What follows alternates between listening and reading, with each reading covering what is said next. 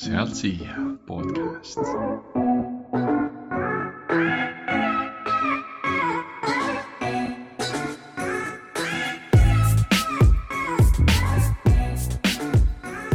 tere, kallid kuulajad, mina olen Toomas Tammus ja minuga on Argo Metsaru.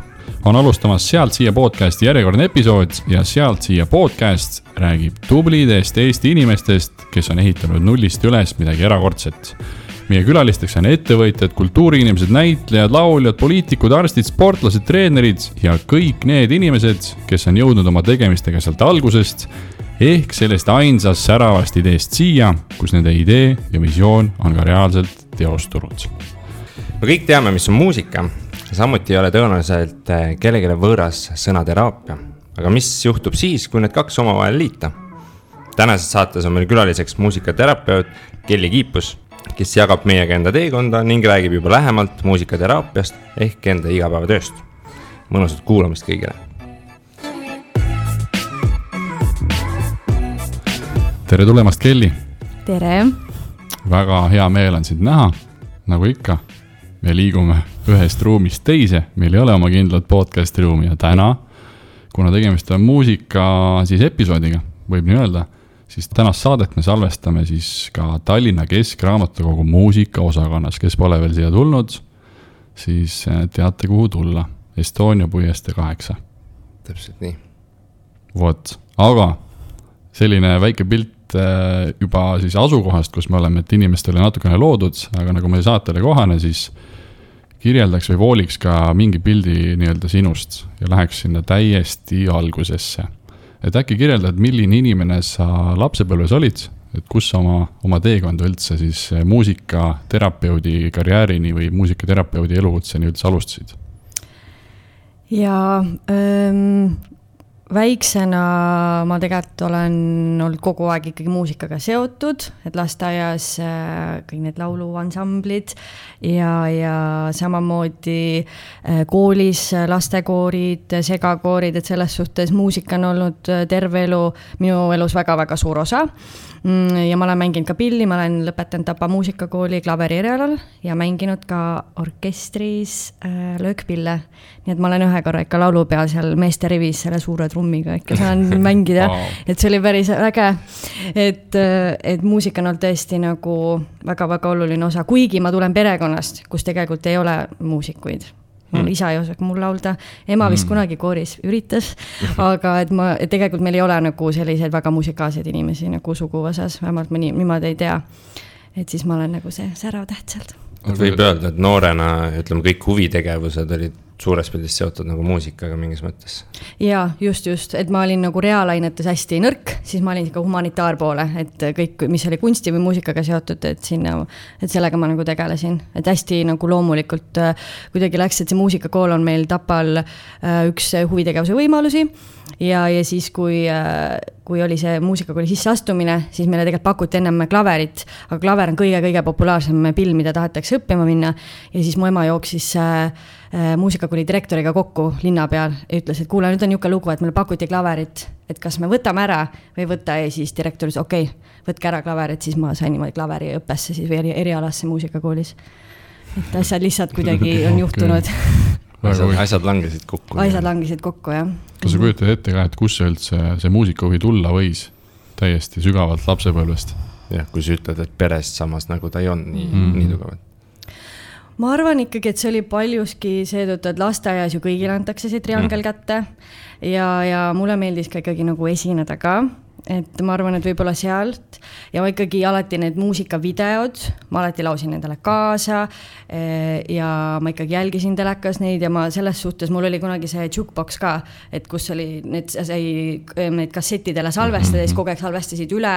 et, eh, et mul on nagu hästi palju pilte, kus ma mingi deodorandi pudeliga ja siis nagu laulan. et ma ei oska seda hetke nagu ära tabada, aga vot üllataval kombel see asi on nagu läinud niimoodi. okei okay. mm, -hmm. väga lahe kas äh, peale muusika, et, et sa oled nüüd tegelenud ka luulega, kas sellist luule, sellist huvi oli ka siis juba tunda? Äh, luule või huvi. kirjanduse huvi pigem? Laiemalt. Vot kirjanduse kohta ma saan küll öelda, et minu vanaemad on hästi suured lugejad. Mm., mu ema on hästi suur lugeja, et meil kodus oli raamat püha, ei tohi panna põrandale, ei tohi sodida. Ja ma tõesti ikkagi lugesin niimoodi, et ma hakkasin ka väga varakult lugema, ehk siis äh, nädalavahetused ikkagi raamatukogus. Ja, ja mulle ikka tihti öeldi, et sa pead, noh, piir on viis raamatut, ei tohi kuus võtta, et siis ma lugesin ruttu läbi, läksin tagasi, et see kirjanduse huvi on olnud kogu aeg ja luulega ilmselt see, et kirjanduse õpetaja saatis mind etlema äh, põhikoolis. ja siis ma sain nii-öelda maakondlikule võistlusele ja siis, äh, siis sealt nagu hakkas arendama, et meil oli hästi, hästi tore kirjandusõpetaja, kes viis meid palju teatrisse. Ja ta õpetas meid ridade vahelt lugema, ta õpetas meid äh, üleüldse nagu teksti taha vaatama, mitte lihtsalt, et sa loed raamatu läbi ja siis võtame järgmise raamatu, et temale mul on kindlasti hästi suur tänu, et ta märkas mind õigel ajal okay,. väga lahe, meil on Argoga, oleme vist eelmises podcast'is maininud ka, meil on samasugune selline äh, kogemus võib-olla meie eesti keele õpetaja, eesti keele ja kirjanduse õpetajaga, et, et kellega oli meil üks podcast ka, kes mm -hmm. aitaski tõesti seda ridade vahelt lugemist nii-öelda endale või noh, meile selgeks teha, et, et, et mõtle nende sõnade taha ka mm. -hmm. ja võib-olla kuulajatele siin märkuseks, et äh, Kelly siin ei räägi niisama luuletamisest, vaid ta on luuleprõmmumeister aastal? kaks tuhat kakskümmend äkki, vist jah, kaks tuhat, kaks aastat tagasi. jah, ja, ja, aeg läheb nii ruttu. Võib-olla lühikese kirjeldusena, et, et mis see, mis see luuleprõmmu selline üritus või, või mis ta endast üldse kujutas mm,? luuleprõmm on siis tegelikult äh, selle nišiga, mis on lavaluule, inglise keeles on poetry slam. ehk siis mm. tegelikult mm. äh, ongi niimoodi, et kirjutatakse tekst, et eeldus ongi, et seal peab olema originaaltekst, et sa ei tohi kellegi teise teksti võtta äh,. kolm minutit on lavaaega ja ei tohi olla rekvisiite ja siis publik nagu hindab peale igat äh, esinemist. et äh, mina jah, mul oli siis siukse kolmeminutiline tekst ja siis äh, sellega ma kuidagi siis, ma ei tea, sain selle publiku enda poolde ja, ja kuidagi võitsin, et ma olin hästi üllatunud, sest see ei ole väga minu žanr. ja, ja lihtsalt juhtus ja siis ma kuidagi sain veel Eestit esindama minna ka Brüsselisse väga vinge. väga lahe, tõesti, et guugeldage luuleprõmm Kelly ja. kiipus ja te näete seda ja saate kuulda seda luuletust ka. et tegime eeltöö ära, kuulasime üle. väga, väga, väga, väga põnev ja väga hea luuletus. aga kui koolitee peale tagasi minna, et kas sa siis gümnaasiumis olid ka Tapal või, või, või sa juba, kuhu su haridustee nagu sellel ajal liikus siis? ikkagi gümnaasiumi lõpetasin Tapal. Tapal mm? -hmm, just ja, ja. mis siis juhtus?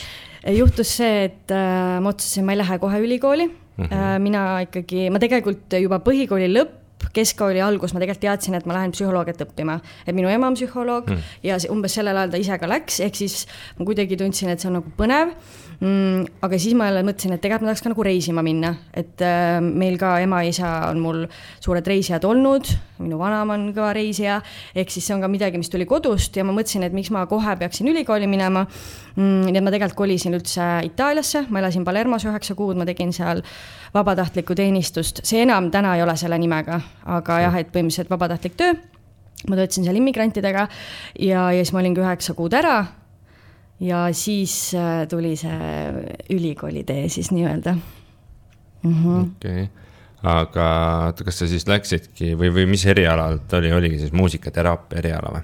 ta ongi nii just. ja kas et... Itaalias siis tuli kuidagi see mingi idee, et aga võiks äkki sinna suunda liikuda või kuidas sa selle mõtteni jõudsid? mul tegelikult äh, jah, kui ma olin juba seal mingi pool aega ära olnud siis mul oli kaks varianti, et kas on psühholoogia -hmm. või äh, kultuurikorraldus et mul mhm. kuidagi ikkagi plaan B tuli ka igaks juhuks käiku ja siis mul oli oma väga pikaaegse sõbranna Liisaga oli Skype'i kõne ja tema oli läinud muusikateraapiat õppima. ja siis ta ütles seal sellise lause, et äh, ma olen täiesti kindel, et see meeldiks sulle ja see oli minu jaoks väga intrigeeriv mm., sest ma noorena tegingi selliseid otsuseid, et kui keegi ütles, et see on lahe, siis ma nagu võtsin selle vastu. ja ma vist lugesin ühe mingisuguse, kas kodulehelt kuskil või mingi artikli, vaatasin, noh, tundub päris äge. Ma ei teadnud, mis see on ja ma veel lõpetasin oma projekti seal Itaalias nädal aega varem, tulin Eestisse kaks päeva enne katseid. mõtlesin, okei okay,, lähen vaatan ja ma olin nagu lummatud, noh, ma arvan, pool päeva olin ära teinud ma olin täiesti lummatud sellest ja siis ma ikka tõesti tegin hea portfoolio ja olin hästi tubli seal intervjuul. ja järgmisel päeval juba saime teada, et äh, olin sisse saanud ja siis ma olin nagu tõesti et ma ei saanud tegelikult üldse aru, kuhu ma mm. ennast olen nagu sisse mässinud. et see tundus selline hästi emotsio-, emotsiooni pealt, aga näed, täna olen, täna on, teenin leiba väga lahe, väga lahe. kas äh, noorena juba tundsid ka, et ma tahan äh, nii-öelda kuidagi edaspidi ennast muusikaga siduda või kuidas sa nägid, kelle, kelleks sa noorena tahtsid saada? Äh, noorena ma tahtsin saada lauljaks või siis moedisaineriks aga ma ei oska hästi joonistada, seega see asi läheb kohe kõrvale ja mul oli selle laulmisega võib-olla see, et mul tegelikult kunagi on, ma olen osalenud ühel, ühel lauluvõistlusel ja pärast minu esinemist üks muusikaõpetaja ütles mulle niimoodi, et kui sa niimoodi laulad, siis sa küll finaali ei saa. ja mul on tegelikult ka sellest eluaegne trauma, nii et tegelikult ma, ma unistasin nagu, et saaks laulma minna või lauljaks, aga tegelikult mul, ma ei julgenud. et see, et ma ikkagi täna nagu muusikaga nii tihedalt seotud, see on tõesti kuidagi noh ka kuidagi asjade võib-olla kokkulangevus, aga, aga ma tõesti jah, kuidagi unistasin, aga ma ei arvanud, et see nagu teoks saab tegelikult nii, siinkohal siis üleskutse muusikaõpetajatele, et olge ettevaatlikud, mida te ütlete, et see võib, võib, võib armi jätta. väga sügava ei, ei, ei, ei, ei, tõesti. ja kas see arm siis äh, nüüd suunaski on paranenud või kas see arm on paranenud või siis selle armiga sa tegeledki läbi oma töö? Äh, ma arvan kindlasti kau-, ei tegelikult küll jah, et äh, lastega, väikeste lastega, kui ma töötan, siis ma nendega ikka laulan. aga mida mm. vanem on võib-olla klient, siis ma rohkem olen nagu selline, et okei okay,, äh, ma rohkem võib-olla panen ennast tähele, mõtlen, kas see on praegu, kas ma ikka laulan. ja ka soolot ma ilmselt ei lähe veel ikkagi mõnda aega, et see on ikkagi progre-, pro-, progress, protsessis, ütleme niimoodi, see, see haavake mul mm -hmm. kahjuks okay no küll ta paraneb. ma loodan ka aeg ikkagi parandab täpselt, täpselt. aga kui äh, minnagi nüüd äh, siit võib-olla süvitsi edasi, kui me juba selle muusikateraapia peale sattusime, siis äh, äkki sa kirjeldad natukene seda, seda elukutset üldse, muusikaterapeut, et mis see, mis, mis see tähendab, kui, kui nii-öelda lühidalt kokku võtta võib-olla inimesele, kes pole üldse sellest erialast varem midagi kuulnud mm? -hmm no esiteks, kui ma räägin muusikateraapiast, siis ma peaks ütlema kohe ära, et see on, et sellel on ka katus. ehk siis see kõigepealt on nagu loovteraapia ja sinna alla kuulub siis muusikateraapia, tantsu- ja liikumisteraapia, draamateraapia ja visuaalkunstiteraapia. ehk siis need on, et kui ma ka vahepeal ütlen loovteraapia, siis tegelikult see on nagu, ma räägin samast põhimõttest. -hmm. et muusikateraapia puhul siis ongi see, et seal on oluline ähm, eesmärgistatud äh, töö siis ja seda viib läbi terapeut, kes on ikkagi läbinud väljaõppe, see on väga oluline äh, ja lähtuvalt siis kas kliendi tervislikust seisundist või siis vajadusest, et see ikkagi toetabki näiteks kognitiivseid äh, funktsioone, vaim, nagu ütleme siis vaimset, emotsionaalselt, füüsilist, sotsiaalselt nagu poolt. Mm, ja võib-olla, mis eristab teda teistest teraapiatest või, ja näiteks verbaalsest teraapiast, on see kolmiksuhe. ehk siis seal on terapeut, seal on klient ja see on see looming et äh, läbi loomingu toimub siis kogu see protsess, et tegelikult võib isegi öelda, et, äh, et seda seanssi on võimalik teha mitteverbaalselt nagu läbi. et mm., et seal, ma just täna tulin loengust ka õppejõud ütles ka, et, et looteraapias on ikkagi jah nii, et mida vähem terapeut räägib, seda parem. et see kommunikatsioon on kõik nagu läbi, läbi kunsti ja siis selle loomingu nagu. okei okay., et inimene lõpuks ise nii-öelda klikib kuidagi ära või jõuab selleni, et jah, seal on nagu vastavad siis nagu meetodid ja tehnikad, mida terapeut nagu kasutab, et selle mm -hmm. tõttu ma hästi nagu rõhutan seda, et ka kui endale terapeuti valida, et vaadata, et tal on ikkagi väljaõpe ja vastav nagu kvalifikatsioon ja pädevus selleks. et, et, et seal teatud jah, nagu selliste tehnikatega on võimalik siis nagu luua, tuua esile. aga samas, kui me räägime muusikast, kui ma paneks praegu mingi muusika mängima, see paratamatult toob mingid mõtted. et mm -hmm. see ei pea olema see, et kas ta nüüd meeldib või ei meeldi, aga ikkagi mingi assotsiatsioon tuleb. ja samamoodi ka nagu liikumisega, äh, kunstiga, et äh, paratamatult ta ikkagi tekitab sinus midagi, mis toob midagi pinnale, ehk siis selle baasilt saab nagu tööd teha. okei okay., okei okay., kas, kas see nii-öelda musikaalne taust, see peab olema või ta on selline, et, et hea, kui on muusikaterapeudi juures või, või kuidas sellega, kas see on selline kohustus, et, et sa pead olema ikkagi enne nii-öelda olnud ka muusikaga seotud? sa nüüd küsid, kas terapeudi puhul? terapeudi mm -hmm. puhul just, jah okei okay., äh, tegelikult noh, ma ikkagi arvan, et peaks olema, et kui meil ikkagi olid katsed, siis äh, küsiti küll, et mis on taust. kuigi meil oli ka näiteks üks neiu, kes sai sisse, kes on fantastiline laulja, imelise häälega, aga näiteks ei osanud noodikirja. aga ta sai sellegi tõttu sisse, sest et hääl on tema instrument, eks, et meil mm ei mhm. ole see noodioskus või see ei ole võib-olla nii oluline, aga mida tugevam muusikaline baas sul on, seda paremini ilmselt ka terapeudina sa ennast tunned. et see on nagu liikumise puhul samamoodi, kui sa tunned oma liikumisrepertuaari, seda paremini sa saad nagu selle kliendiga töötada. et see on su enda kasuks lihtsalt mängib. aga teistpidi kliendi vaatest, kas see on nagu ähm, oluline, et oleks musikaalne inimene või, või, või pigem, kui on täiesti mittemusikaalne inimene, et tema jaoks ei tekita see nii palju emotsiooni, et pigem ta peaks otsima mingeid teisi, teisi teraapiavorme või, või, või on see kasuks või, või mitte või? mul on väga hea meel, et sa küsid, sest see on väga palju küsitakse ja, ja kindlasti mitte, tähendab, ei pea olema mitte mingit muusikalist mm. eeldust. et minu töös on isegi näidanud seda, et mida kaugem muusikainimene on, seda vahetum see kogemus on, et mm., et, et mul on ka ikkagi olnud lapsed, kes, kelle võib-olla vanemad on muusikud või nad ise õpivad pilli ja siis võib-olla see frustratsioon, kui midagi läheb nagu improvisatsioonis sassi, on võib-olla kiirem tulema. et mm. äh, seda muidugi töö käigus nagu näeb väga, väga hästi ära, et äh, mulle ka tundub, et, et äh, et see võib-olla mittemusikaalne taust annab rohkem nagu vabadust või sellist, et noh tuligi nii, nagu on, et inimene ei ole nii peas, et ta rohkem nagu kehas mm -hmm. ja selles suhtes suudab paremini väljendada. okei okay., mõtlen veel selle patsient äh, nimetatakse. ütleme klient. klient, kui selle kliendi juurde minna mm, -hmm. et äh, nii palju omast kogemusest ja elust olen näinud, inimeste pealt õppinud, et muusikamaitse on erinev mm. -hmm. et, et äh, kuidas te seda muusikat valite või see on siis mingid, mingid kindlad, just ongi erinevate praki-, praktikate põhjal mingid kindlad sellised äh, mm, musikaalsed teosed mm, -hmm. muusikateosed või ikkagi vastavalt kliendile te valitegi selle, selle muusika ka, et millega te seda nii-öelda teraapiat läbi viia mm,? muusika puhul on ikkagi see, et teraapias on, äh, klient on ekspert, ehk siis äh, tema ikkagi, mina väga palju ikkagi lasen kliendil valida, aga vahepeal nad ütlevad, et vali täna hoopis sina, et eelmine kord valisin mina, täna on äkki sinu kord, et ma olen alati nagu valmis selleks. aga pigem ikkagi jah, kliendist nagu lähtuvalt ja, ja kui muusikaterapeut valib oma muusika, siis ta peaks olema hästi kursis sellega. et ma siis, kui ma ikka alustasin, ma mäletan, et ma tahtsin teha sellist rännakut või kujutlusmatka ja siis, mis eeldas hästi rahulikku muusikat ja panin juttu Youtube'ist on ju, siis ma ei saanud enda playlist'i ligi ja siis seal poole peal hakkas mingi hull möll ja see rikkus mm. kogu nagu selle kogemuse ära, sest klient tegelikult pidi lõõgastuma, aga siis hakkas seal mingi väga tugev nagu stimulatsioon. et, et peab väga hästi nagu muusikat nagu ise tundma, et mida mängid, et jah Youtube'is tuleb reklaam vahele, vot seda enam on ju. kuigi on üks see mm, suund või meetod ka tega või tehnika või meetod ikkagi pigem, kus ongi ikkagi loodud selline kindel mingi sellised muusikapalad ja seda nagu kasutatakse, aga see on jah, hästi, see eeldab ka väljaõpet, et et aga üldiselt jah, kliendilt lähtuvalt. kas sellised esimesed kokkusaamised kliendiga on siis äh, ka hästi palju nagu eeltöö tegemist, et äh, õppida tundma, mis need tema noh, kasvõi siis muusikamaitsed on ja kõik see, et siis sealt edasi teada, kuidas, kuidas edasi liikuda või temaga või mm.? Jaa, kindlasti, no esmakohtumine, kuna ma üldiselt töötan lastega, siis mm. esmakohtumisel ma ikkagi tahan ka, et üks lastevanematest oleks kaasatud.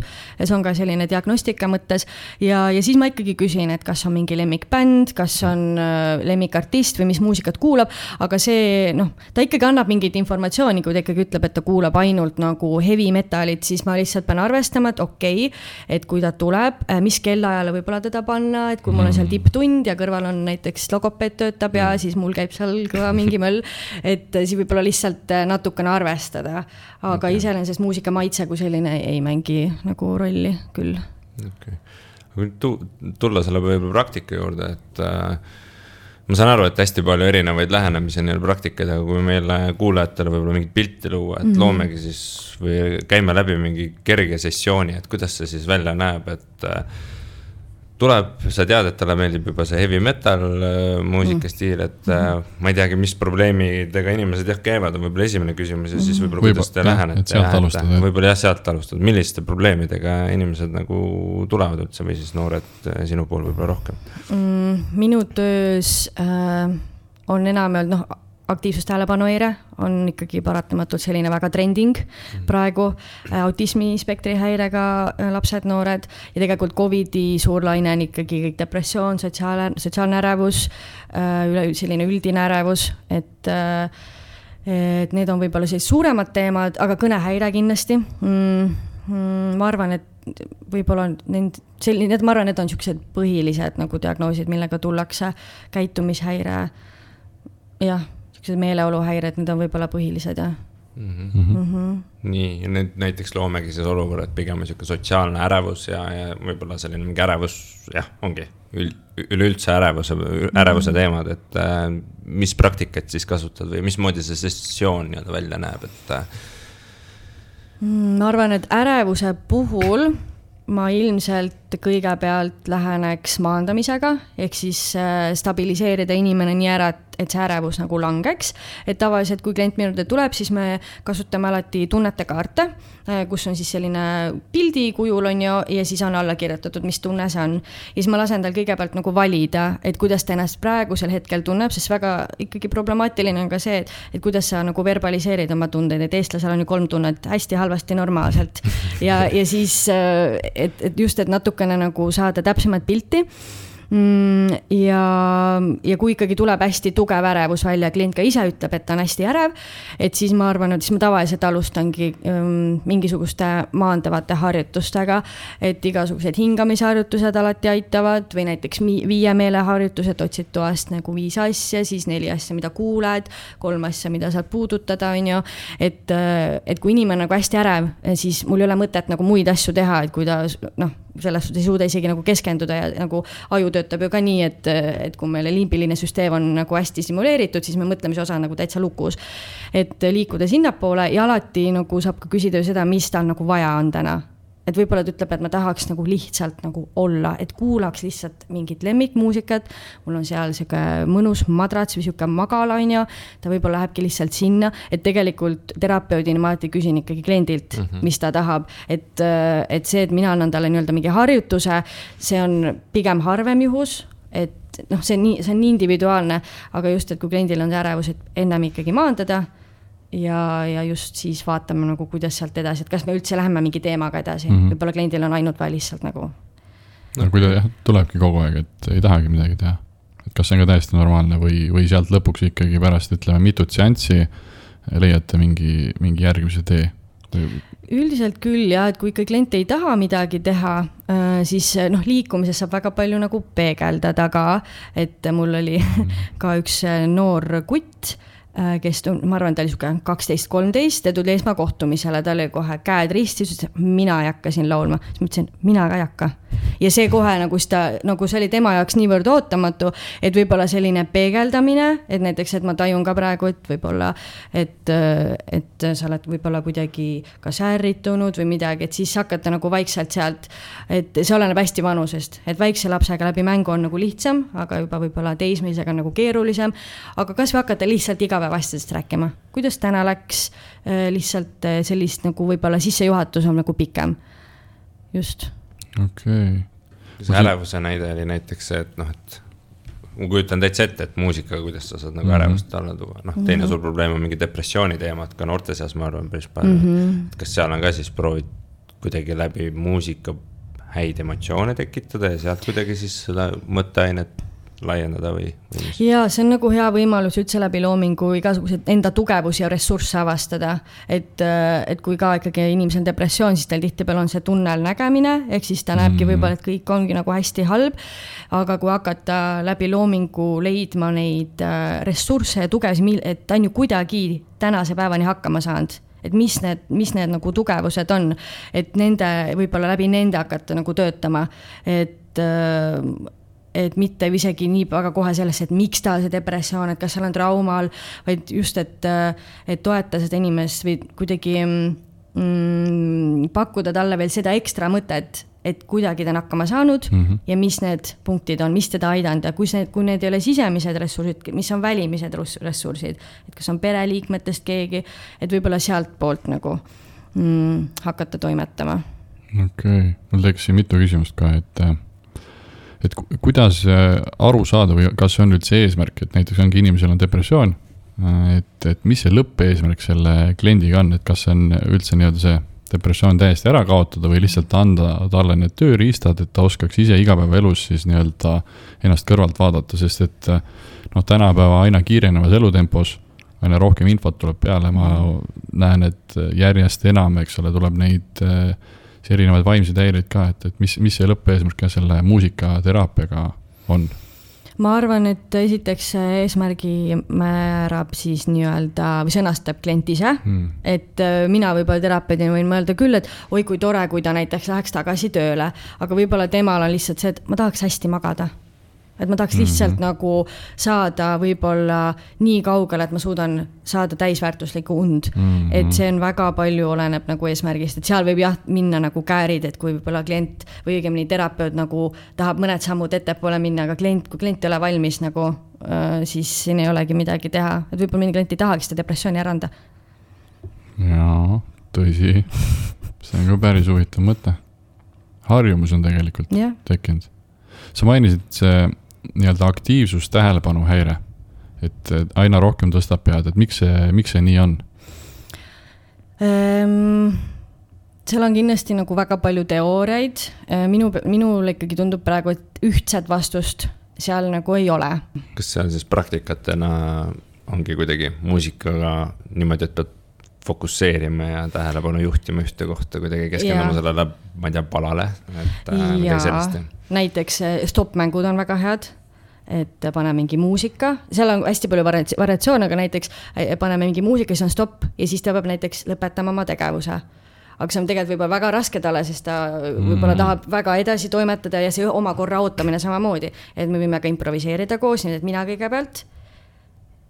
ja siis on sinu kord, aga mõnikord, tihtipeale on see, et ma teen oma korra ära ja ta juba, ta juba hakkab oma asja tegema, aga siis on vaja see, et mina mängin, paus, sinu kord või mhm. näiteks figuurnootide kasutamine ka, et mul on klaveri ja ksülofoni peal on need kujud ja värvid ja siis on noodid ees ja siis nad peavad mängima, et see on silma-käe koostöö ja sa vaatad sinna ja sa mängid siit ja sa mitte ja mujal võib olla, keegi võib ukse taga käia, ükskõik, aga sina keskendud sellele, et siin on see kollane ruut ja siit sa leiad nagu selle ülesse. et väga palju selliseid nagu tegevusi ja tihtipeale lastega lihtsalt lapsel ennast nagu välja elada, et lastegi tal mm. improviseerida, anname endale trummid ja las möllab ja siis võib-olla ongi nagu see, et ta saab lihtsalt nagu süsteemist välja. et seda on ka, et mõnikord lapsevanemad on öelnud, et iga kord, kui ta tuleb koju peale muusikateraapiat, siis ta on nagu rahulik sest ta saab lihtsalt möllata ennast nagu tühjaks, et vahest on see ka hea.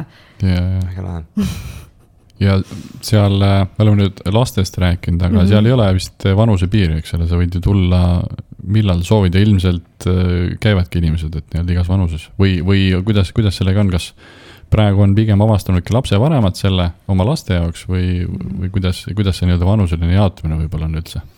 Äh, kuna mina töötan äh, rehabilitatsioonis, siis äh, minu sihtgrupp ongi tegelikult lapsed-noored mm., on ju, siis sotsiaalne rehabilitatsioon ja tööalane rehabilitatsioon on siis kuusteist pluss, et nemad nagu ka tegelikult jõuavad. et noh, aga nende puhul on ikkagi see, et seal on tehtud mingi hindamine, mingi otsus, et nad suunatakse siis nii-öelda rehabilitatsioonimeeskonna juurde mm. -hmm. aga tegelikult ikkagi on võimalik ka lihtsalt ju eraprak-, kes erapraksises toimetab, on ju, et ne-, noh, neile neile ongi, sa leiad informatsiooni, võtad ühendust ja saad minna. ja õnneks on nagu aina rohkem ikkagi haiglatesse, koolidesse jõuavad nagu loovterapeudid. et vanuse koha pealt äh, jah, see on võib-olla see, et lastega on võib-olla nagu lihtsam alustada, et nad on kohe niivõrd vastuvõtlikud ja avatud, et võib-olla täiskasvanud, mul on ikka käinud ja siis nad on okei okay,, et ma kunagi lasteaias mängisin trianglit, ma rohkem pole teinud, on ju, et see noh, täiskasvanu ikkagi nii palju kõigepealt siin et laps mm., noh, et kuidagi mm. see läheb nagu vastupidi nagu töötab, et laps kõigepealt mängib, teeb ja siis ta hakkab mõtlema võib-olla või siis me mõtestame, miks me mängisime seda, miks me nii tegime. aga tegelikult täiskasvanul peab hakkama vastupidi, kõigepealt siit nagu kehasse ja siis mm. hakkavad alles asjad toimuma, ma arvan okay.. raamid on ümber peas mm.. jah, ikkagi on muidugi jah, igast uskumused, kõik programmid, mis meil on, et see ja. kõigepealt on nendest vaja nagu kuidagi mööda minna ja siis tulevad, tuleb mm. muusika hüppaks sinna alguse poole, kus sa korra mainisid, et, et tähtis on see, et terapeut oleks kenasti koolitatud ka. et kas, kui inimene vastas ei ole koolitatud või ütleme nii, et ei ole õige nii-öelda jah, koolituse läbi käinud mm. -hmm. et eh, jah, arusaadav on see, et võib-olla, et seal ei ole see positiivne mõju.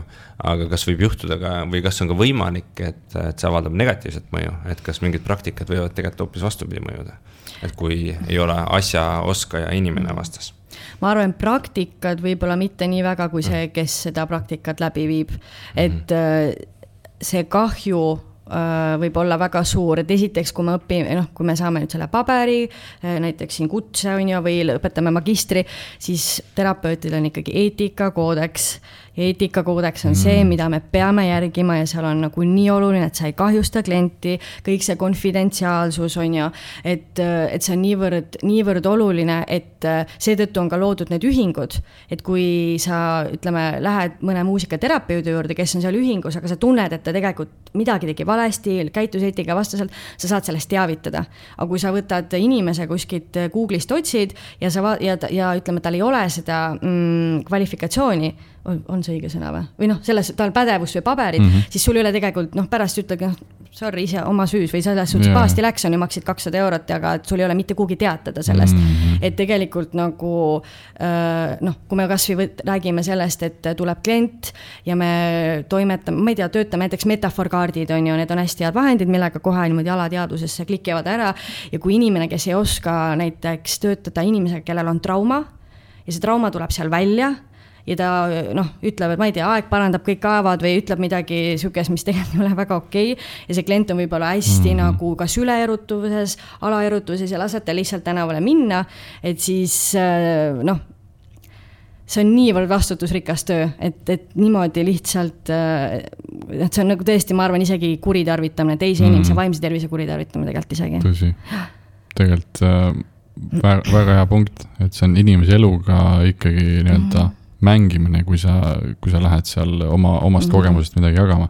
sest ega vaimne tervis äh,, äh, ma ei ole õnneks füüsiliselt väga haige olnud, tõi-tõi-tõi mm. -hmm. et ma arvan, et vaimne tervis on äh, sama tähtis mm, -hmm. kui mitte isegi tähtsam kui füüsiline mm. -hmm. ma arvan, mhm. vaimsest saab väga palju üldse, üldse ka alguse mm. -hmm. Ähm, aga siin sõna negatiivne käis läbi äh, ja ma tahaks seostada seda muusikaga või, või muusika ja lüürikaga just, sõnadega mm. -hmm. et kui tähtis need või kui tähtsad need sõnad seal selle muusikapala juures on, et vaatad, et meloodia on küll ilus, aga kui seal -hmm. hakatakse igast roppusi pilduma.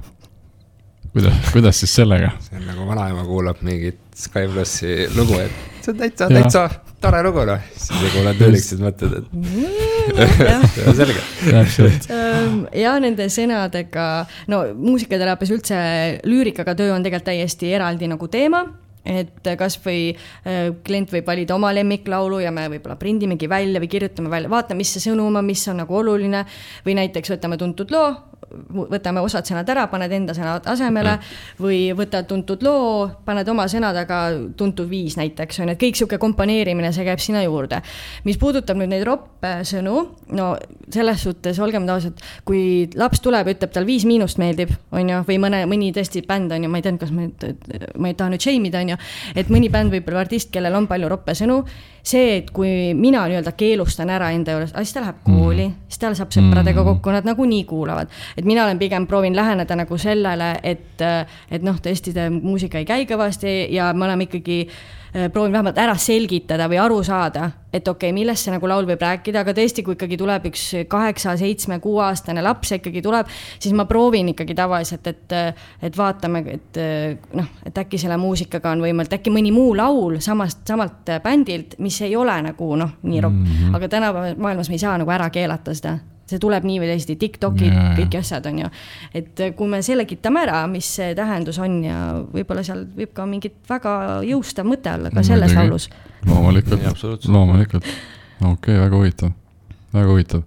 Ja mm, kui palju sina tegeled äh, selliste grupiteraapiatega, et see on ju ka üks osa kindlasti sellest muusikateraapiast, et ei ole ainult nii-öelda individuaalne äh, klient, kes tuleb. Mm? -hmm hetkel ma muidugi töötangi ainult individuaalselt, ma olen kunagi mm -hmm töötubade raames teinud.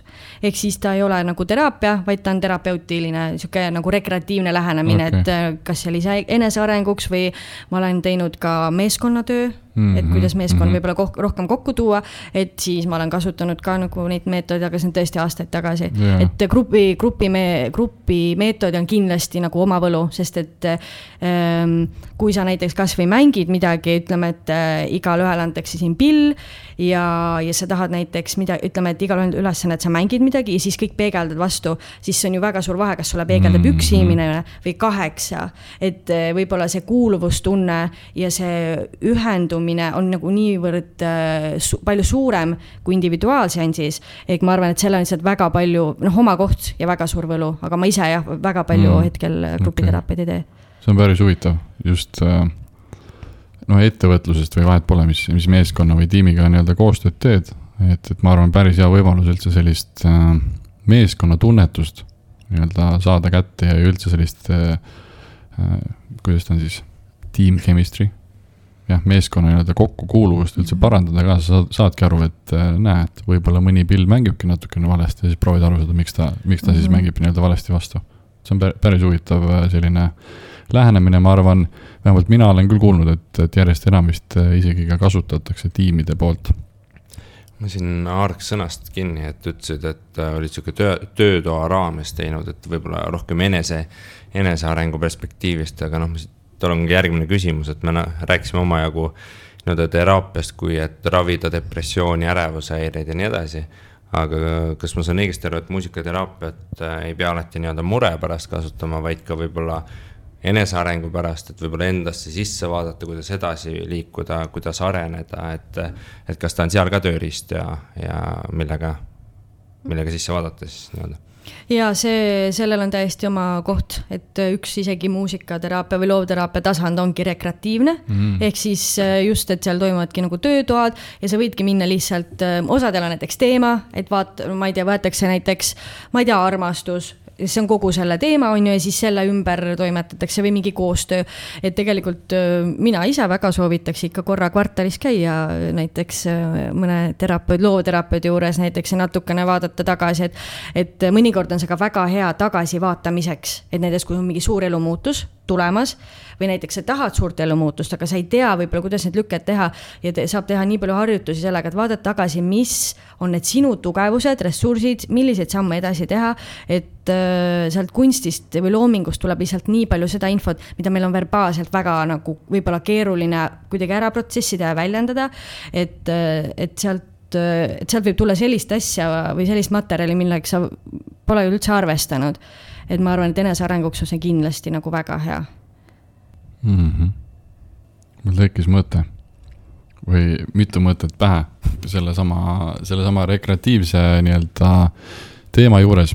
kui minna üldse võib-olla, ma ei tea, ajalukku ja üldse nii-öelda muusikat vaadata laiemalt, siis see tegelikult või noh, kuidas, kuidas sina näed, et, et kas ta on selline ravim, on ju, või siis drug, eks, inglise keeles öelda, või, või, või kuidas sa näed, sest et mina näiteks jalgpalli taustaga ja noh, fännid nimetatakse on ju siis noh, see kaheteistkümnes mängija või Kossus on see kuues mängija. et, et kui ikka fännid elavad kaasa, see on ikka täiesti teine. see meeskond on, ma arvan, seal viiskümmend prossa parem, võib-olla isegi sada prossa parem, kui ta tegelikult äh, ilma fännideta mängides on, et see emotsioon on täiesti teine, see, see, kuidas nad võitlevad, täiesti muutub. et, et ma ei tea, oled sa täheldanud ka kuskil mitte ainult siis nii-öelda seal te teraapiaruumis, vaid, vaid kuskil mujal, et, et sellel muusikal on ikka väga, väga nii-öelda tugev jõud ka nii-öelda masse liigutada ja absoluutselt, meil Eestis on ju väga hea näide, on laulupidu kohe, kohe siit eest võtta. ei tulnudki pähe, ei tulnudki pähe. just, ja ma ei tea, kas te olete ise kunagi laulupeol laulnud, mina olen ka mõnel korral sattunud ja ikka tead, laulad ikka seda Isamaa elu hoieldes ja mm. pole midagi, pisar tuleb ikkagi silma. ja see on see ikkagi see koos olemine, see koos tegemine, et me tegelikult, me ka noh, näha ka meie sihuke maailm ka nagu me liigume, on ju. igaüks teeb oma asja hästi individualistlik mm, -hmm. aga tegelikult me ikkagi mm-hmm. inimloomusena väga vajame sellist väljaspoolt peegeldust, kinnitust, koos tegemist, et äh, ja üldse äh, ma just loen raamatut äh, Rõõmust Dalai-laama ja Desmond Tutu intervjuu põhjal. Ja seal ka räägi-, rääkisid, et, et teadlased on juba välja uur- või nagu tea-, nagu tõestanud, et tegelikult meie inimloomus on empaatiavõime aga kuna me sellega koolis või lasteaias ei tegele, et me lihtsalt nagu unustame selle ära, et siis tegelikult, kui me kogu aeg nii-öelda hoiaks seda elus ja säilitaks seda, et siis maailm oleks nagu täiesti teine koht. ja ma arvan, et seal ongi nagu see, et, et, et olles olles teiste inimestega koos, meil lähevad peegelneuronid tööle, on ju. me ikkagi tajume, me oleme ikkagi ju emotsionaalsed olendid mm. -hmm. et see on üli, ülioluline, et ma arvan, laulupidu on kindlasti üks näide ja spordivõistlused ka kindlasti. ja miks mitte, ma ei tea, kuskil eh, mingisugused muusikalised mingid jämmimised on ju, keegi võtab mm -hmm. kuskilt kitarri ja siis seal kellelgi on taskus suupill ja siis see tuleb ja see kasvab ja see ja seal ei ole mingit eesmärki, seal on lihtsalt et sa oled hetkes, sa naudid ja sellel naudingul on ka väga-väga oluline roll teraapias, et see ei pea, et noh, noh, teraapia, ta on kindlasti, ongi väljakutseid täis, eks ole, sa pead ikkagi vaatama enda asjadele otsa, ta võib ka olla niisugune Pandora laegas, on ju, teed lahti ja oi, sealt hakkab tulema mm. -hmm. aga seal ei tohi ära unustada ka seda naudingut, võib-olla lihtsalt liikumisest, lihtsalt nagu see, et sa joonistad või lihtsalt, et sa mängid pilli. et see on ka väga oluline nüanss. jah, nüüd mul tuli kohe pilte nüüd, nii-öelda silme ette, et mis ma, mis ma ise olen teinud. tunnen äh, vahepeal mingi mõttetööd on vaja, eks ole, hästi palju nii-öelda minu töös ka ja tunned, et, et ei lähe. siis panedki mõne muusi-, muusikapala käima ja sa tunned, okei okay,, viie minuti pärast on hoopis teine inimene. või siis ka jah, nagu sa mainisid, et äh, rekreatiivne täiesti. et, et ongi nädalavahetusel panedki mõne mõnusa pala käima näiteks või õhtul ja siis äh, ka jälle mõne aja pärast täiesti teine inimene, et nüüd mul hakkab endal ka, ei olegi niimoodi mõelnud, mul hakkab endal ka nii-öelda neid äh, pilte silme ette tulema, kus ma olen muusikat kasutanudki sellise teraapiana mm. -hmm. päris huvitav. väga hea point, et nüüd, kui te rääkisite nendest võistlustest või spordivõistlustest, alati ikka see kõige suurem fännklubi on ju nende trummide või, või mm -hmm. peaks saavad seal rütmi on ju, jälle tekitab sihuke äh,, elad kaasa, see mm -hmm. kuidagi sinu sees käib see trumm läbi nii-öelda on ju et yeah. või mingi meeleolu loomiseks on, oled sõpradega koos, sul on taustaks mm -hmm. muusika, et igal pool ta tegelikult on meil nii tähtis, et võtame seda nii iseenesestmõistetavat, aga tegelikult mm, -hmm. tegelikult ta emotsionaalselt mõjub kuidagi mm -hmm. ja et see on päris, päris lahe mm -hmm.. mõelge selle peale või mõtle selle peale, kui sa kuulad. üksi just, okei okay., väga lahe Mm -hmm. aga ma liiguks siit äh, natukene edasi muusikateraapia juurest. sa nüüd äh, õpid magistris mm -hmm. ja ei õpi muusikateraapiat mm. -mm. äkki natukene kirjeldad nüüd ma ja astusin sügisel ülikooli, Tallinna Ülikoolis õpin tantsu- ja liikumisteraapiat. ehk siis see on siis sellest looteraapiatest nagu siis järgmine nagu suund siis, mis ma olen ette võtnud ja ma olen täiesti vaimustuses, nii et sa pead nüüd küsima midagi, muidu ma lihtsalt vaimustun siin mikri taga miks, miks sa oled vaimustuses? seetõttu, et ähm, ma arvan juba ähm,, kui oluline instrument on meil keha, et ma, et ma, kui ma õppisin muusikaterapeutiks, siis me õppisime just, et ka see hääl ja kõik need kehapillid aga mulle tundub, et äh, liikumis, äh, tantsu- ja liikumisteraapia on nagu üks samm kuidagi veel sügavamale. et, äh, et me ikkagi õpime niivõrd nagu baasilisi asju nagu süvalihased, refleksid mm., kõik selline autentne liikumine ähm, ja enda sellise repert-, liikumise repertuaari laiendamine, see on väga huvitav, sest tegelikult meil on selline hästi tore aine nagu liikumise vaatlus ja analüüs.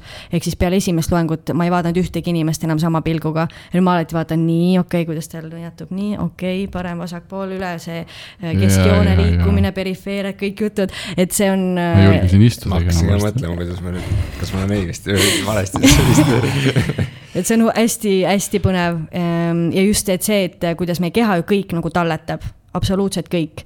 ehk siis, kui sul võib-olla piisab ühest mingist väga spetsiifilisest liigutusest ja mis kohe nagu üles tuleb, kujuta, pane tõsta kohe käed üles, mis su esimene mõte on või.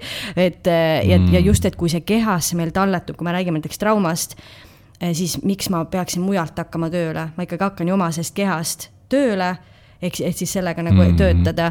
et see on tõesti nagu äärmiselt põnev ja väga palju ka muusikaga nagu saab nagu siduda ja jälle see kõik see tööriistakasti suurendamine. et eh, mul oleks rohkem, veel rohkem meetodeid ja mm -hmm. oskusi, millega oma kliente nagu toetada ja aitada, aidata, sest et noh, palju on ikkagi selliseid, et aa, ma ikkagi nagu ei taha pilli mängida, ma ei oska laulda, et, et siis me lihtsalt läheneme muud poodi ja nüüd on mul see liikumine ka võtta nagu. päris lahe mm. -hmm. selline külma, külmajudinad jooksid mööda keha ka. just võib-olla sellepärast, et sa mainisid seda just see heureka moment on ju, kui sa midagi õpid ja siis hakkad teistmoodi vaatama, see on päris lahe. see on äge jah. see on nagu väga lahe mm -hmm.. okei okay,, aga, aga ütleme, et kui sa nüüd selle omandad, kui mm -hmm. kaua see läheb? sa oled ju lõpusirgel täiesti. ei, ma just alustasin, selles suhtes õpingutega just alustasin, nii et mul poolteist aastat veel minna okei okay,, okay. ja Tallinna Ülikoolis või üldse, kus äh, seda vist äh, nii muusika kui ka seda liikuvusteraapiat äh, õppida saab? tantsu liikumisteraapiat saab siis Tallinna Ülikoolis, muusikateraapiat saab õppida siis EMTA-s, Eesti Muusikateatri Akadeemia mm,. Okay. et kuna mina omandasin muusikateraapia bakalaureuse mm, Tallinna Ülikoolis, aga siis see nagu kolis ümber mm., et selles suhtes nagu võimalusi on jah et draamateraapiat äh, praegu Eestis minu meelest ei õpetata ja visuaalkunstiteraapia on mm -hmm. võib-olla nendest, nendest neljast Eestis kõige populaarsem. et seal on mm -hmm. nagu ka kõige rohkem tungi ja seal on ka palju lõpetajaid. et kui looteraapia, terapeuti otsida, siis kindlasti kohe on näha, et, et visuaalkunstiterapeut on nagu kõvasti rohkem, et meid, neid tantsuomasid on eriti vähe, et noh, need on siin kahe käe peal võib-olla saab lugeda okay.. et me peame ikka võiduka lõpuni minema. ükssarvikud täiesti. tuleb, tuleb leida tikutulega. jah, just, just. okei okay,, väga huvitav. ja kui sa nüüd vaatad edasi mm, -hmm. oled selle nüüd äh, lõpuks omandanud, eks ole, järgmise sellise skill'i mm. -hmm. kus sa näed äh, ennast veel edasi? just sellise erapraksise mm. -hmm selle Miks nimel, sest et esiteks mulle meeldib olla enda aja peremees mm. ma olen kunagi töötanud esmaspäevast reedeni kahe, mis see on, üheksast viieni või mis nad ütlevad, on ju mm. -hmm. ja mulle selline asi väga ei istunud. et mulle meeldib alustada hiljem ja lõpetada varem kui teised. et mul on praegu et mul on praegu ka nagu selline graafik, et tegelikult ma töötan kaheteistkümnest poole kuueni, väga, väga sobiv. aga mm. tegelikult see on nagu noh, ka vaimselt niivõrd raske töö, et ma ei jaksakski nagu rohkem. Mhm. aga jah, et erapraksis just seetõttu, et et mul oleks mingi selline oma asi, et see on veel, ma tunnen nagu puudus minu mhm. sellisest võib-olla tööst või karjäärist. et ma unistan, et mul oleks oma võib-olla lausa keskus äkki kunagi mm, -hmm. et mu ema on ka psühholoog, et võib-olla saab seal kaks asja kokku panna, et et, oleks selline tore koht, sest ma arvan, et see nõudlus on niivõrd suur, et tööpõld on suur ja seetõttu ma arvan, et see keskus äh, ei jääks kuidagi soiku, et mm, -hmm. et me lihtsalt liigume sinna suunas praegu, et inimesed lihtsalt aina rohkem ähm, võib-olla hakkavad aru saama või keskenduvad rohkem nagu vaimsele tervisele, et peaasi.ee teeb ju suurepärast tööd nagu teadlikkuse tõstmise puhul ka. et ma arvan, et, et see on nagu, oleks järgmine samm võib-olla koos saab teha rohkem kui üksi. Absoluutselt. täiesti nõus mm, -hmm. täiesti nõus. okei okay. mm, -hmm. ma mõtlengi nüüd, meil on siin omajagu aega juba läinud, linnulennul mm, -hmm. ei saagi aru, eks ole, viiskümmend minutit umbes. me lõikame ka seda episoodi tuletan kõigile meelde, ei pruugi olla need numbrid õiged. aga me olemegi jõudnud oma küsimustega sinna, et me hakkame nüüd kohe mine, nii-öelda küsima siis kiirküsimusi, aga ma küsiks äh, seda, mida kõikidelt teistelt külalistelt ka oleme küsinud, kui sa vaatad nüüd selle tee, praeguse teekonna juurde tagasi mm. -hmm. et, et mis sa näed, et, et mis sa, mis tuleb võib-olla eredalt ette, et siuksed rasked kohad ja võib-olla mida sa teeksid natukene teistmoodi. kui sa nüüd peaksid selle teekonna uuesti tegema, kas üldse on midagi mm -hmm. või ei ole väga huvitav, et te küsite, meil eile oli just äh, selline harjutus koolis, kus me pidime oma elule nagu tagasi mm -hmm. vaatama, tegime küpsetuspaberi peale, niimoodi joonistasime ja siis võtsime kätte ja vaatasime, mis sealt nagu välja kumab või mis nagu esile jääb, hästi mis, tore. mis sealt kumas mm.? sealt kumas äh, välja selline asi, et kuidagi mu elus läheb nii, et kui mul tuleb mingi suurem muutus äh, või mingi pööre, siis ennem on sihuke korralik inkubatsiooniaeg. et ma olen ka noh, käinud reisimas, ma noorena ikka käisin seljakotiga ühe otsa piletiga ja siis ma võtsin aja täiesti maha ja siis ma inkubeerisin, ma ei tea, kas see on eestikeelne sõna, ja siis äh, tulin, siis tulid suured teod. et ma arvan, et äh, selline, et noh, nende raskuste koha peal ka ma täna ei ütleks, et oleks nüüd midagi meeletult keerulist, et pigem on see, et, et see teraapia on olnud jah, tõesti nagu äh, selline, et äh, hakkasin selle, seda õppima, siis vahepeal üldse startup maailmas, siis ma käisin üldse reisimas, elasin välismaal ja nüüd ma olen nagu justkui tagasi. Mm, ja, ja mulle tundubki, et ma pean vahepeal ära käima ja siis ma jõuan ikka sinnasamasse mm -hmm. punkti, mis annab mulle kindlustunde selle koha pealt, et mis, et noh, et vahet ei ole, mis vahepeal käin kuskil ära, aga see on ja see jääb ja, ja see on mul niisugune võib-olla niisugune turvalist, turva, turvalisust loob küll jah, ma arvan, see. okei okay. Ja see startup maailm oli ka selline ärakäimine vahepeal, pigem selle muusikaterapeudi tee pealt? jah, aastaks käisin, aga ma sain väga kiiresti aru, et see ei ole minu maailm, et äh, väga kiiresti, et see oli äärmiselt arendav ja ma olen niivõrd tänulik sellele aastale. aga ma väga kiiresti põletasin ennast läbi ja peale seda mm. ma ikkagi läksin Aasiasse nii, et ma tulin üheksa kuu pärast tagasi alles, et mm., äh, et, et kuidagi see enesehoid on niivõrd oluline ja ma sellel hetkel ei osanud seda teha. nii et ma väga kiiresti nagu tikk põlesin, et kohe suure leegiga, vot küsiks korra veel selle, sellises võtmes, et seda me oleme ka sisuliselt selliselt küsinud. et oletame nüüd üks noor inimene kuulab seda episoodi ja mõtleb, et näed, tema tahab ka minna muusikaterapeudiks, et väga põnev.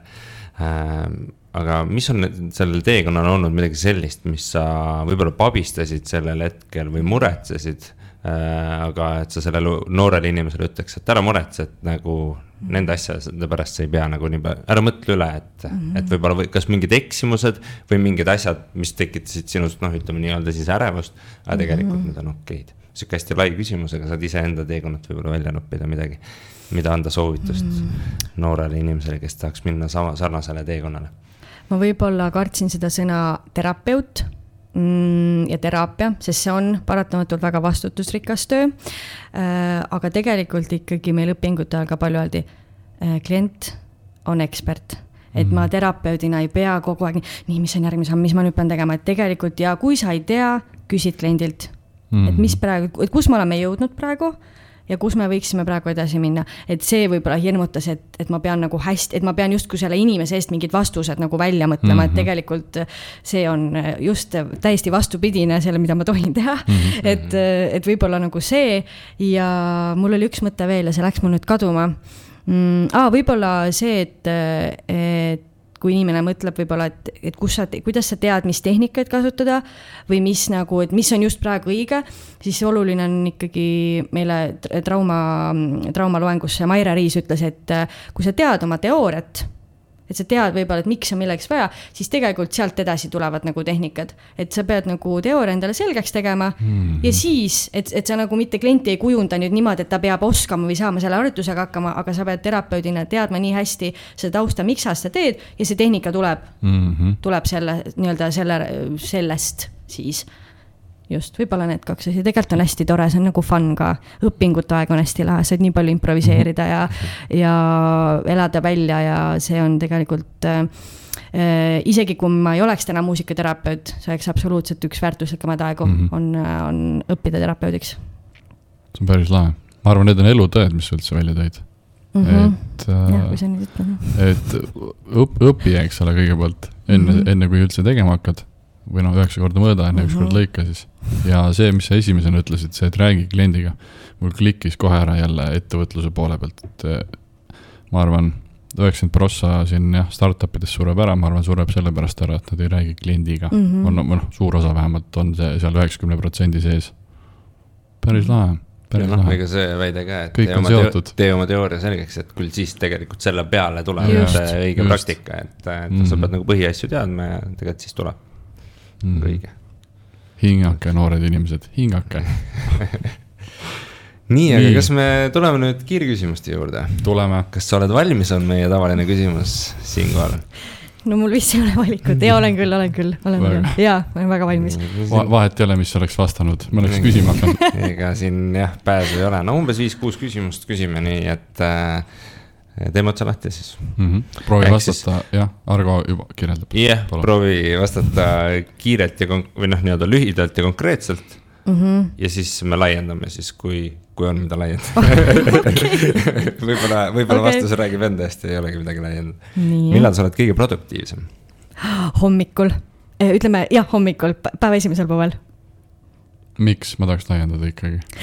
Eh, sellepärast, et eh, ma, ma olin kunagi täiesti öökull ja siis eh, oma vaimse tervise tõttu ma pidin tegema elus suured muudatused ja ma Mm. võtsin ette une. nii et ma lähen õhtul varem magama, hommikul varem ülesse, siis mul on hästi aeglane hommik ja siis ma hakkan pihta oma asjadega. nii et niisugune üksteist, ütleme, on see minu prime time. hommik, see on juba lõuna. Või on lõuna või? mõnel inimesel on õhtu juba. no mõtlesin, ma lähen kaheteistkümnest tööle. millal lõunale sa, okei, nii, mis sind hirmutab? appikene, oi ei, seda ma küsimust veits kartsin. mis mind hirmutab? võib-olla see, et kui ma olen nagu ütleme veel viiskümmend aastat vanem ja ma ei saa liikuda. et ma olen nagu, et ma kuidagi ei saa ennast jätkuvalt teostada. Et ma jään kuhugi, et ma jään kuhugi Mm. mm., vot see on vist mu suurim hirm. see tuli Päris siis, kui hea. ma läksin liikumist õppima. okei, see on päris hea. mul tuli ka hirm kui sa hakkad nagu visualiseerima, siis see on päris, jaa. ma, ma olen ka selle peale mõelnud tihti, sest mul on väga palju sporditraumasid. ja vahepeal Mm. ikka tunned, Palju et midagi juba, jah, nüüd noorena juba, no mis noorena jah, ikka noorena, mis asja. ikka. et juba, juba midagi valu-, valutab, et mis siis viiekümne aasta pärast on. Nii nüüd, kus sa oled liikumisega ka seotud äh,, minu lemmikküsimus, ma küsin Mhm. ikkagi selle ära. mis on sinu lemmikkehaosa ja miks? see, rangluud või? Rangluud. spetsiifiline see on mu lemmik, see on mu all time favorite saab öelda, et seda ei ole vastatud Ei ole. nüüd laiendame, miks siis ma ei tea, see on lihtsalt minu meelest üldse inimestel kõige ilusam kehaosa, et see kuidagi, et see auk mm. tekib siia, see on nagu selline voolav ja siis võib-olla kellel mingi kaelakett ja see on nagu minu arust lihtsalt nii ilus. väga Mm. põnev, väga lahe, väga huvitav. väga lahe. mul on hea meel, et me küsisime seda ähm,. üks harjumus, mida sa tahaksid, et sul oleks, aga täna seda ei ole.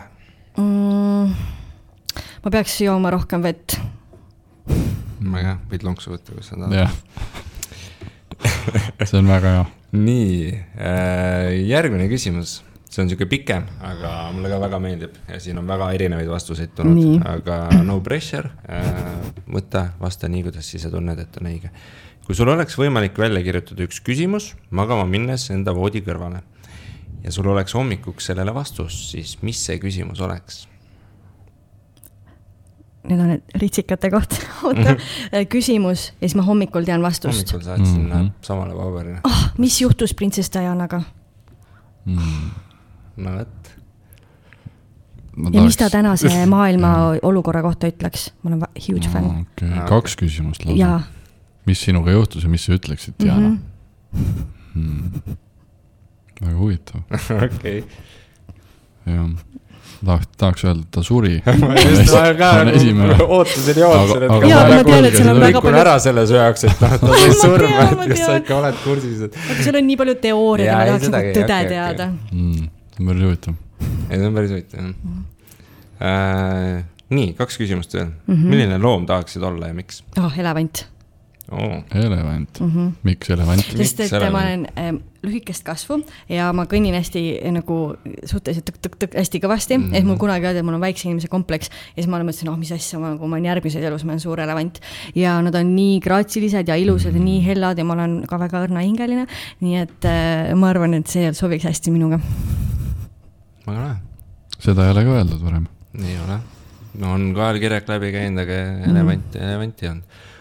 nii, kui saaksid teleporteeruda kuhugile tunniks ajaks, kuhu läheksid? nagu ükskõik kuhu, anname sulle tund aega.